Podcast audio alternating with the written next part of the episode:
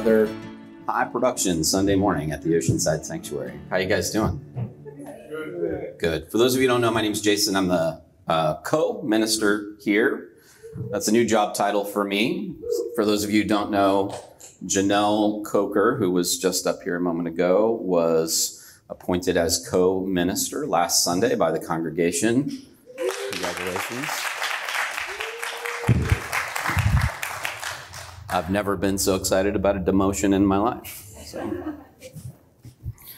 Uh, we're going to continue our teaching series on the art of community. We started this last month and began that series by taking a look at Acts chapter 2. So, for those of you who have been paying attention, last month, Acts chapter 2, we uh, read about the birth of the church. And we went through that whole chapter, which begins with this sort of amazing, sort of fantastical story of fire coming down from heaven and alighting on the heads of all the disciples. And then as a result of that, like, uh, imbuing with the Spirit of God, they're able to understand people who speak a different language. They're able to speak different languages. In other words, they're able to understand people who are different than them. And they gain a revelation for the inclusion of people in God's community who are different from them.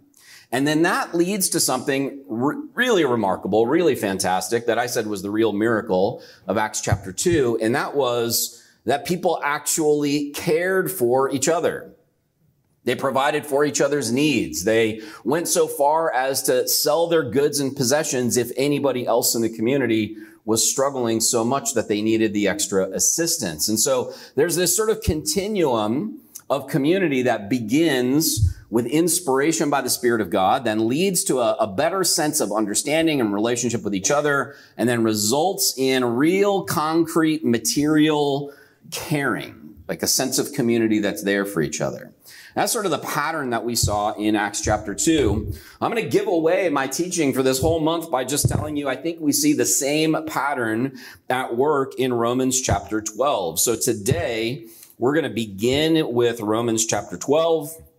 And I'm going to uh, just share with you what I noticed about the first couple of verses of Romans chapter 12.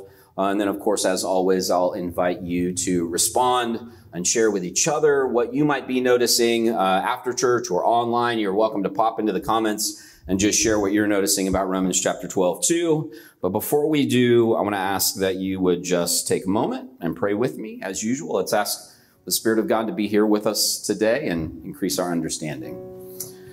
God, we thank you so much for today and for this opportunity for us to gather as a church, both in person and online. We ask that you would uh, illuminate our minds, that you would soften our hearts, that you would meet us in a way that uh, inspires us, that fills us with a sense of your mysterious presence, whatever that might mean in our lives. We welcome your presence in our lives in a way that changes us, that transforms us. We ask that you would teach us what it does mean to surrender to you in order to experience closer union with you and with each other. We pray that this would result in a better sense of community. Have your way with us, Lord, in Jesus' name. Amen. Romans chapter 12, verse 1 and 2 will sound familiar to you because Joey just gave it away in his song. That's okay. Romans chapter 12, verse 1 says this I appeal to you, therefore, brothers and sisters, by the mercies of God, to present your bodies as a living sacrifice, holy and acceptable to God, which is your spiritual worship. And then it goes on to say, Do not be conformed to this world, but be transformed by the renewing of your minds, so that you may discern what is the will of God, what is good and acceptable and perfect. I have to admit, this has long been my favorite passage in the Bible. You know, I come from a tradition that encourages people to have like favorite Bible passages. And this has been my favorite passage since my early 20s when I made a kind of renewed commitment to my faith, having left my Christianity behind as an adolescent because I just couldn't make sense of the kind of Christianity that been, had been given to me. But in my 20s, as I began to experience a sense of Christian community that was genuinely transformative for me, this passage really sort of lifted from the text and became powerful for me. And here's why I think it was powerful for me because it calls us to give our bodies as a living sacrifice. And that was incredibly powerful language for me. I think it was powerful for me because it gave me a sense that there was something I could do. There was something that I could do to actually encounter God in a kind of predictable way. And that felt really powerful to me. It felt really different than the sort of passive experience of my faith that I'd had up to this point. And I do think that's a bit of a difference between this passage and Acts chapter 2. If you remember at the beginning of Acts chapter 2, the disciples are waiting for something. Jesus had told them to wait. So they're hanging out in the upper room. And then, of course, the Spirit of God comes 40 days after Jesus ascends to heaven. There's this sense that the disciples are sort of being passive.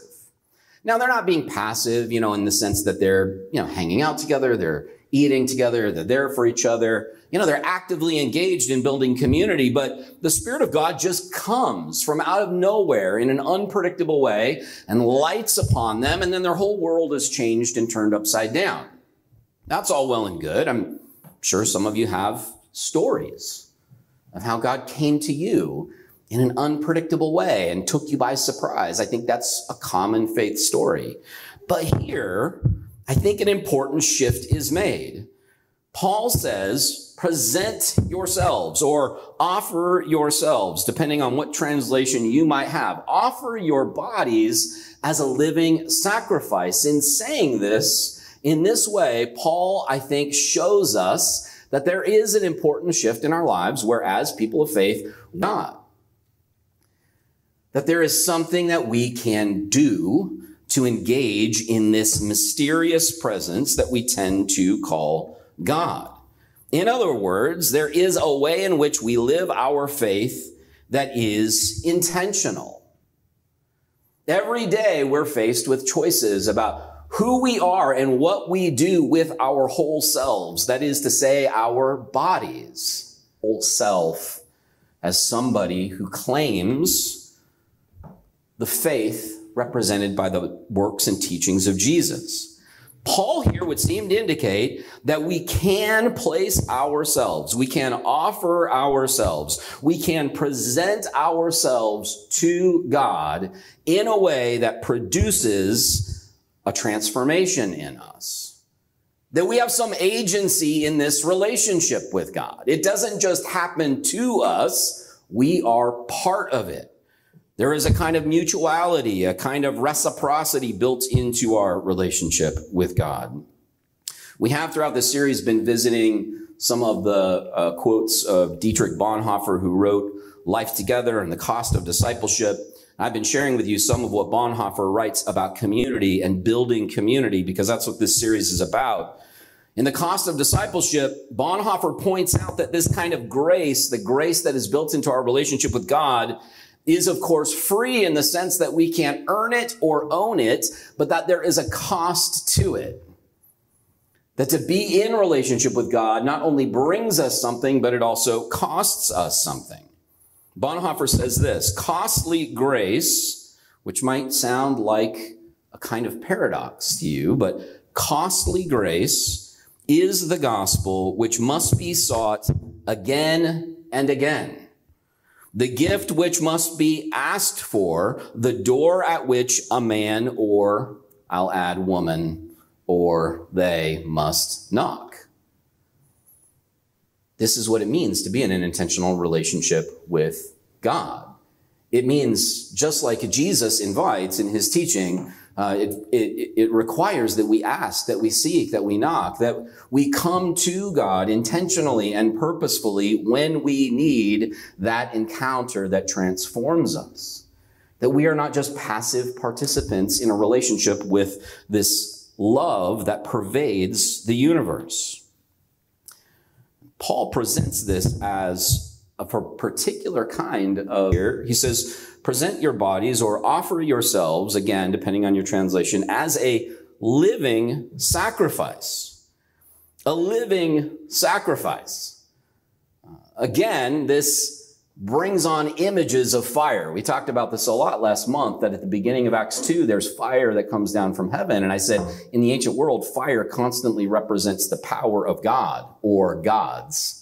Here again, Paul says, when you come to God, when you present yourselves to God, you do it as a living sacrifice, which conjures up the images of sacrifice in the Hebrew Bible, in the Jewish practice of literally taking animals and burning them on an altar.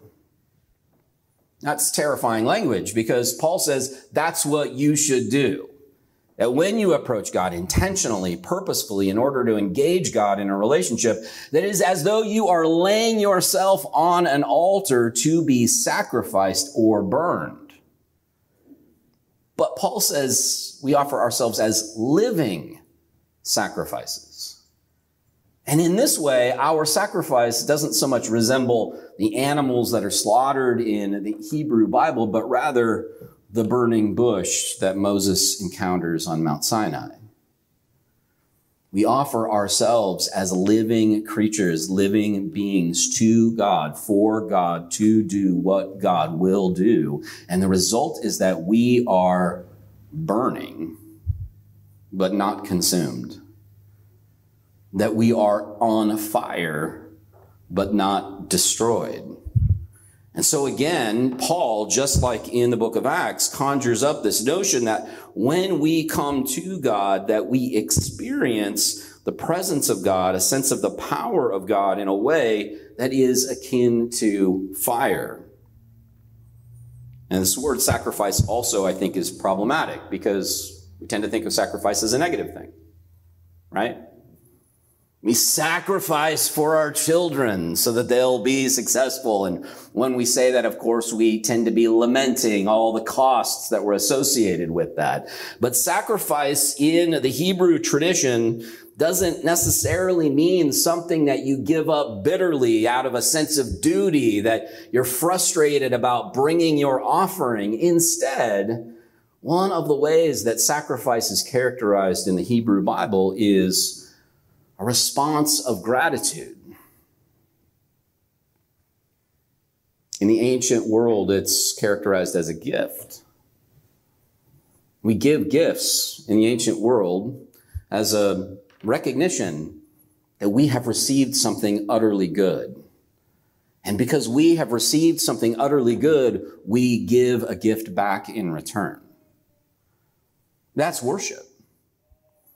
We tend to think that sacrifice in the Old Testament means that we bring an offering, a sacrifice, an animal, or maybe money or food or whatever it might be in order to appease the anger of God or appease the wrath of the gods. But really, a more faithful way to understand ancient gift giving is that sacrifice comes because we recognize that we live in an incredibly good and generous and loving world. And because we have received the generosity, the goodness, the grace of God, we bring token gifts of gratitude in return.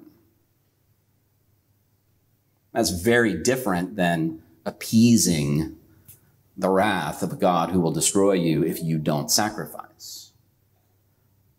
Instead of some kind of propitiation for something terrible that might justly happen to you because you're a awful creature. Instead, this posture of worship as a gift is a recognition that we have received so much goodness that it only makes sense for us to give something back. That, I think, reflects all good, healthy relationships, doesn't it? We give to each other when we're married to another human being, for example, not because we're trying to coerce or control or manipulate them, or maybe that is what you do, but I want you to know that's not healthy. But in a healthy, genuine, generous, loving relationship, we give to each other because we love each other. The goodness that flows out of a relationship of mutuality and reciprocity means that two people who love each other are constantly giving and receiving, constantly offering what they have to bring to the relationship, knowing fully well that the other person who loves them will also do the same. There's a trust at the heart of that kind of relationship. It's a relationship that gives and gives and gives because it receives and receives and receives. And in that kind of relationship, there is an eagerness to give, even an eagerness to outgive the other because you have so much gratitude and love and respect and trust built in to that mutuality that we call love. This is, I think, what Paul means when he says that we give ourselves as a living sacrifice to God. We bring our whole selves, our whole bodies, our whole minds, our whole spirits, and give them to God, not because we are afraid of what happens if we don't, but because we recognize that God, as the source of goodness, deserves everything that we have to give and because in our experience we receive so much goodness from God to begin with. That is sacrifice according to Paul. Again, Dietrich Bonhoeffer goes on and says grace, which by the way is the best word we have to describe that kind of relationship. It's grace. We aren't trying to, again, control each other, manipulate each other, coerce each other. Instead, we are giving generously to each other out of love. And the word for that in the New Testament is grace, which literally means gift. Bonhoeffer says grace is costly because it calls us to follow. And it is grace because it calls us to follow Jesus Christ. It's costly because it costs a man his life.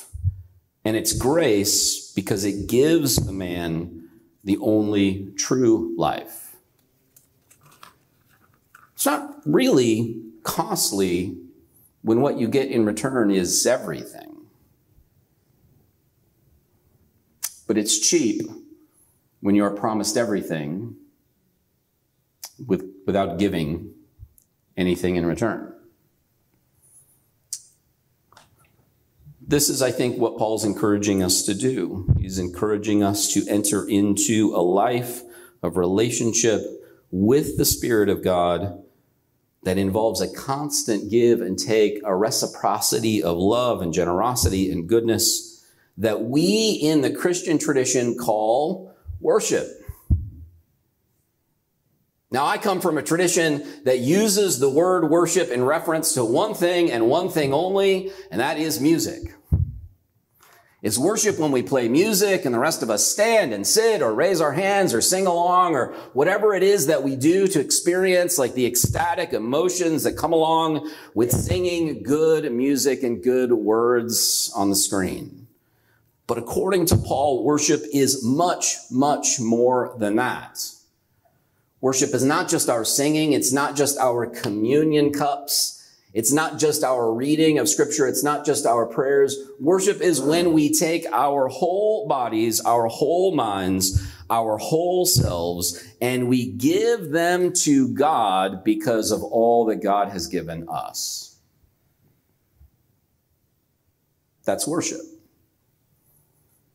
That's why Paul says we become living sacrifices. Because when we give our whole selves to God, our lives become all about the goodness that God represents. And that is really, I think, key to understanding this passage. This only works. This approach to faith, where our life is literally given as a living sacrifice to God, this only works if your understanding of God is good.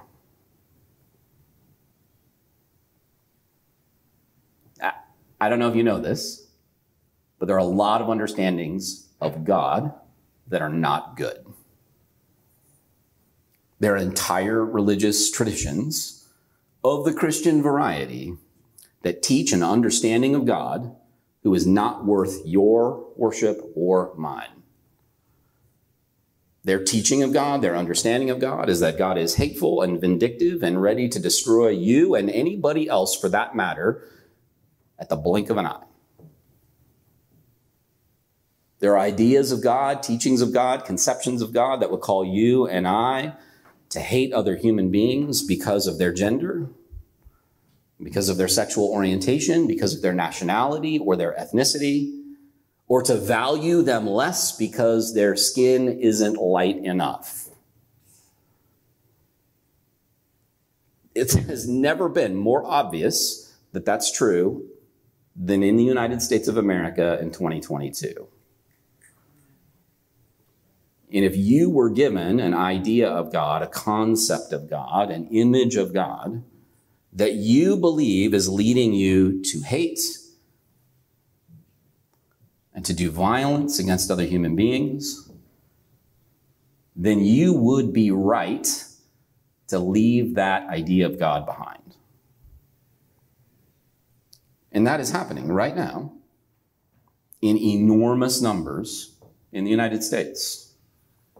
People are rejecting an image of God that was hateful and bigoted and violent. And in some sense, that's the only way to be faithful to God, is to reject an idea of God that isn't good.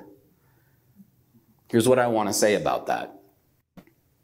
When we talk about God, when we use the word God, when we say God, when we worship God, when we sing to God, when we read about God, that word God refers, literally refers to all that is good and right and true to the fullest extent that the human imagination can conceive.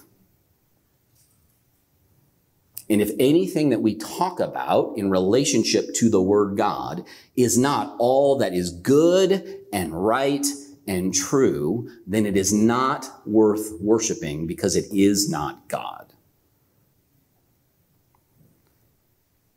This is why Paul, at the very beginning of Romans chapter 12, verse 1 says, Brothers and sisters, in view of God's mercy, offer yourselves as living sacrifices.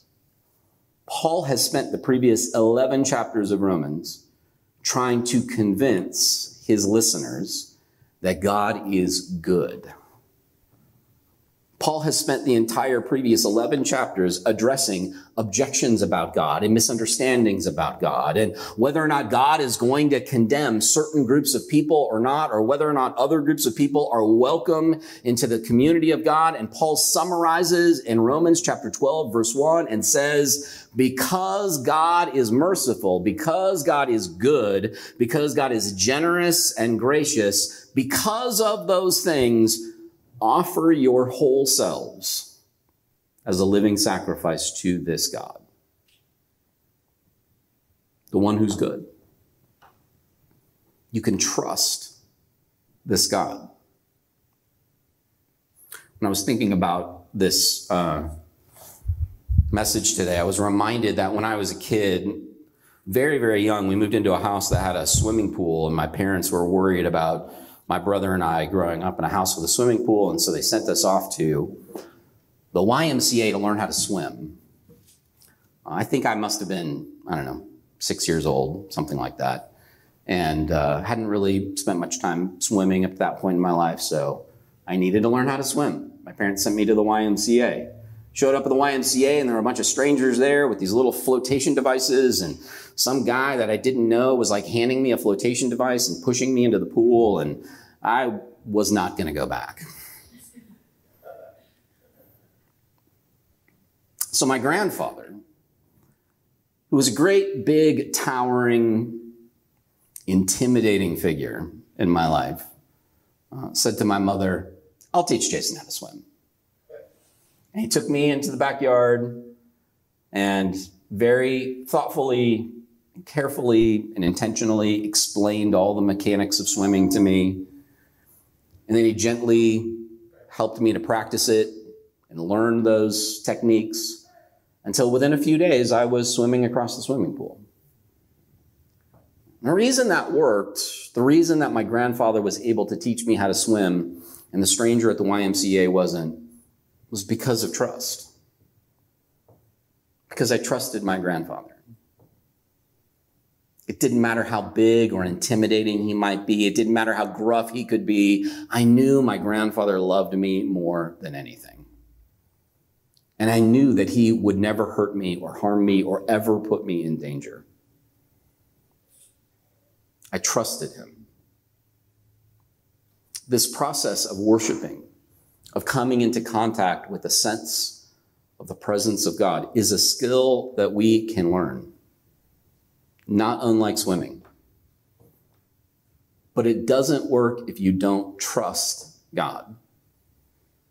It doesn't work if you think God is evil or bad or capricious or full of wrath and ready to hurt you at any moment. You have to first believe that God is good. Paul is encouraging you, and I'm encouraging you to reflect on the ways in which you have been given ideas of God that aren't good, that aren't trustworthy, that aren't safe. And as we wrap up with worship today, I want to invite you to surrender those ideas of God, to give up those harmful or hurtful notions that keep you from giving yourself intentionally as a spiritual act of worship. Would you pray with me? God, we thank you so much for today. Again, we ask that you would uh, open up our imaginations,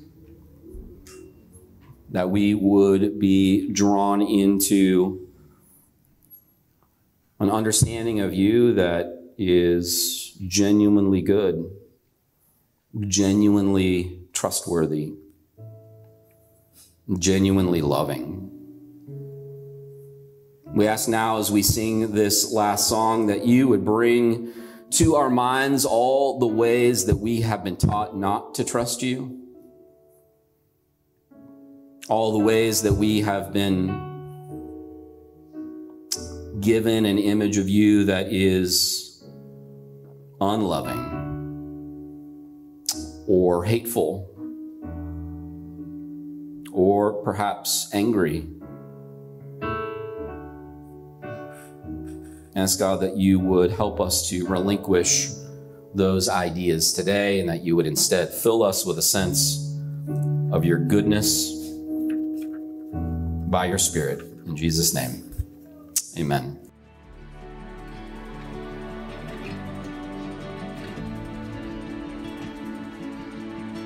Thank you, Jason, for those words. A couple quick announcements. Good morning, everybody. Uh, my name is CJ. CJ, I'll get that out. Only two letters. Wow. that was difficult.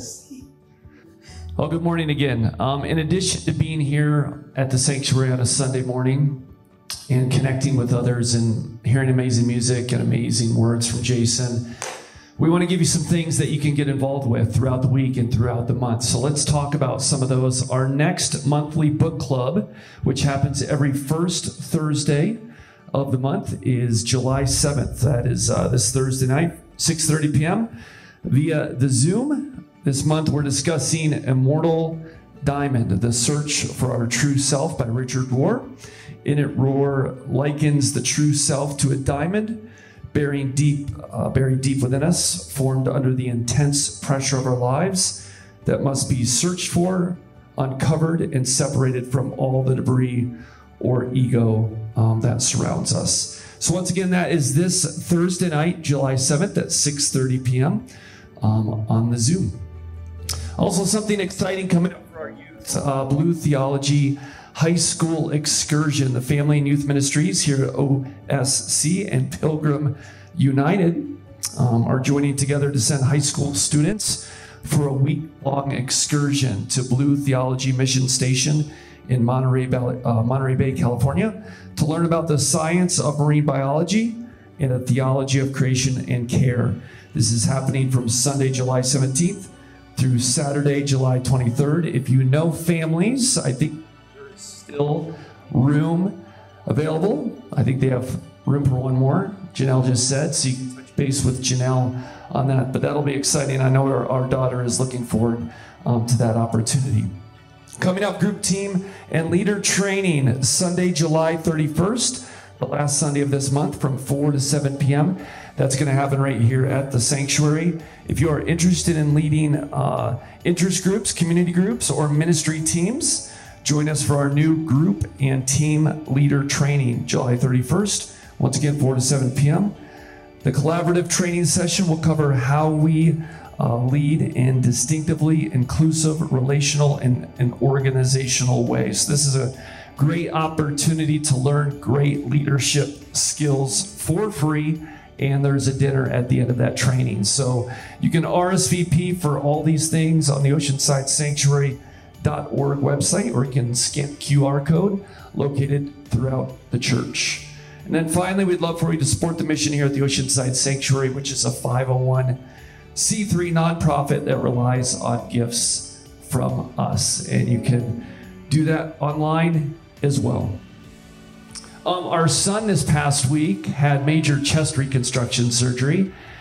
And then I'm sitting here listening, and Joey's singing about just breathing. And as we went into that surgery, my wife and I, that's all we could tell them. They said, Hey, when you wake up, you're going to feel like you're at the bottom of a football pile for about a day. So you just need to slow down and just breathe. Just breathe. And I was thinking about that as Jason was talking and Joey was singing that amazing song. And well, we're going to find ourselves at the bottom of a football pile this next week before we see each other again next Sunday. And so we just breathe. Breathe in the God that Jason was talking about. Whatever that looks like for you, the good God. Breathe it in and let it come out in love and encouragement and passion towards others. Breathe in the negative at the bottom of the pile and out into others, right? Have a great week. May the peace of God be with you.